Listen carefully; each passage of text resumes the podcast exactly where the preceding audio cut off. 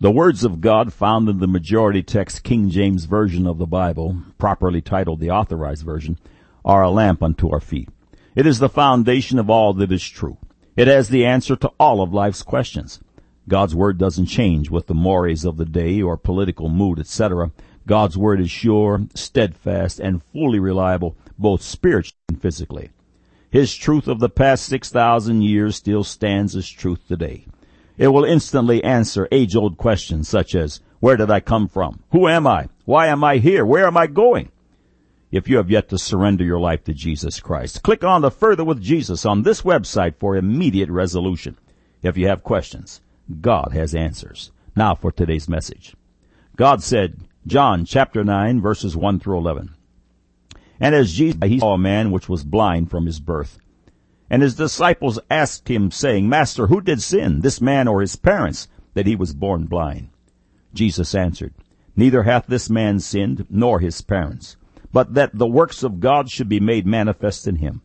I must work the works of him that sent me while it is day. The night cometh when no man can work.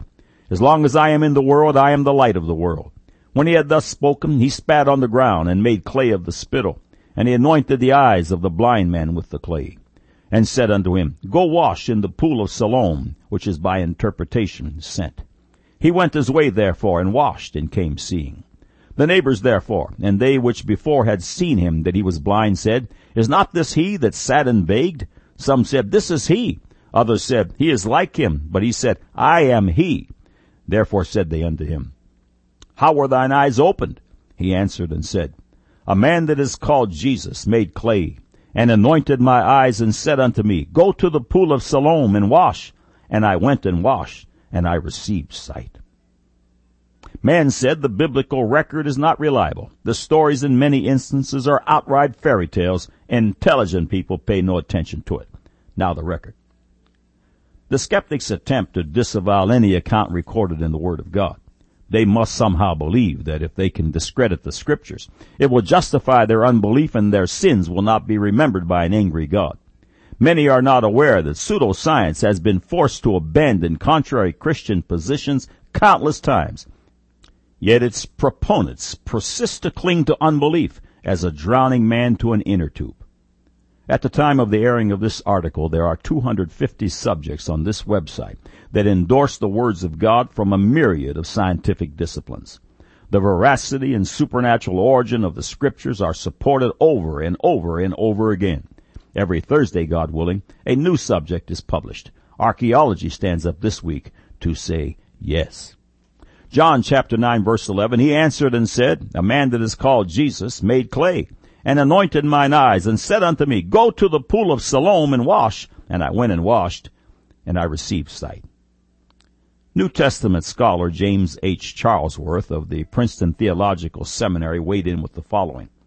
Scholars have said there wasn't a pool of Siloam, and that John was using a religious conceit for the purpose of illustrating a point, but now we have found the pool of Siloam exactly where John said it was. In regard to the Gospel of John, Mr. Charlesworth said what scholars considered to be pure theology is now shown to be grounded in history. End of quote. The headline on MSNBC.com reads, Archaeologists identify traces of miracle pool. And the subhead reads, Siloam Pool was where Jesus was said to cure blind.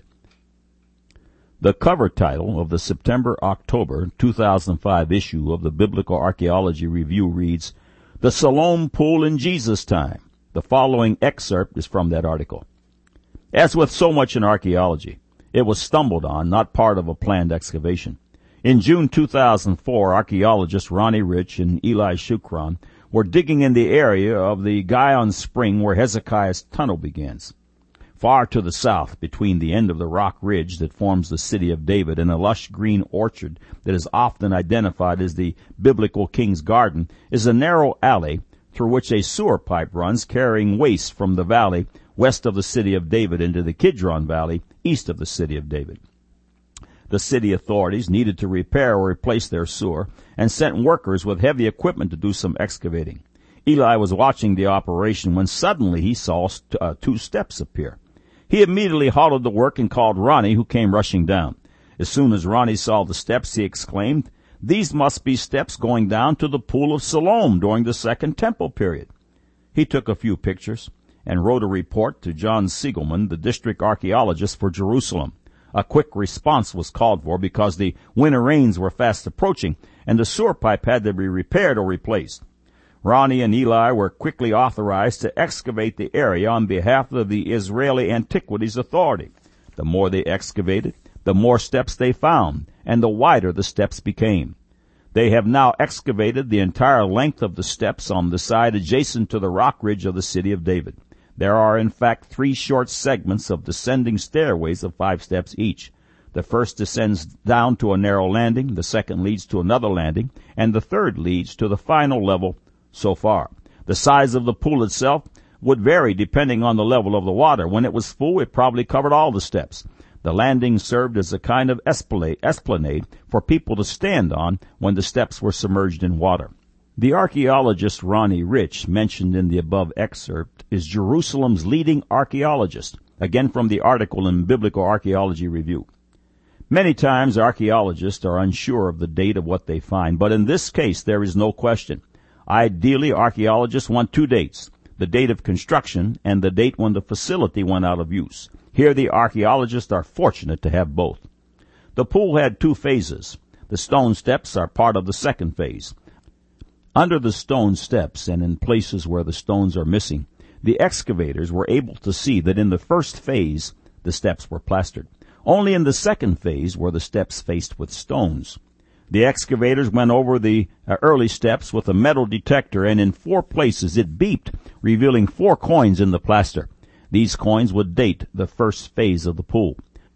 They were all coins of Alexander Jannaeus, 103 to 76 BC, one of the later Hasmonean Jewish kings who were succeeded in 37 BC by Herod the Great. The excavators cannot uh, be sure precisely how long these so- uh, coins, excuse me, were in circulation before being embedded in the plaster of the first phase of the Pool of Siloam, but they can say with some assurance that the pool was constructed in the late Hasmonean period or early Herodian period. They may know more precisely if they dig under the steps and find a coin from Herod's time. Then the pool would be Herodian. We also know from coins how long the pool was in use. Near one corner of the pool, they excavated part of a plaza or terrace and found nothing but late Second Temple pottery, which ended with the Roman destruction of Jerusalem in 70 AD. Most significantly, they found a dozen coins from the period of the first Jewish revolt against Rome. The revolt lasted from 66 to 70 AD. The excavated coins date from years 2, 3, and 4 of the revolt. The pool was therefore used until the end of the revolt, after which it was abandoned End of quote. It is now known that the Pool of Siloam is connected to the Temple Mount. Legend claims the waters of this pool were so pure they could even purify a leper. The skeptics challenged the credibility of the Word of God and once again they have been proven wrong.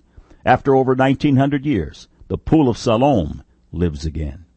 God said, John chapter 9 verses 1 through 11, and as Jesus passed by, he saw a man which was blind from his birth. And his disciples asked him, saying, Master, who did sin, this man or his parents, that he was born blind? Jesus answered, Neither hath this man sinned, nor his parents, but that the works of God should be made manifest in him. I must work the works of him that sent me while it is day. The night cometh when no man can work. As long as I am in the world, I am the light of the world.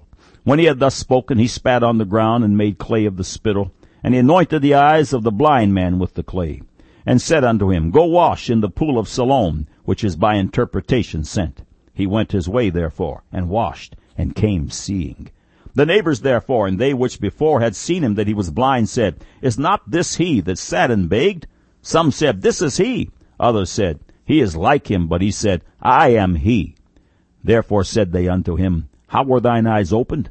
He answered and said, a man that is called Jesus made clay and anointed mine eyes and said unto me, Go to the pool of Siloam and wash. And I went and washed, and I received sight. Man said the biblical record is not reliable. The stories in the, in many instances are outright fairy tales. Intelligent people pay no attention to it. Now you have the record.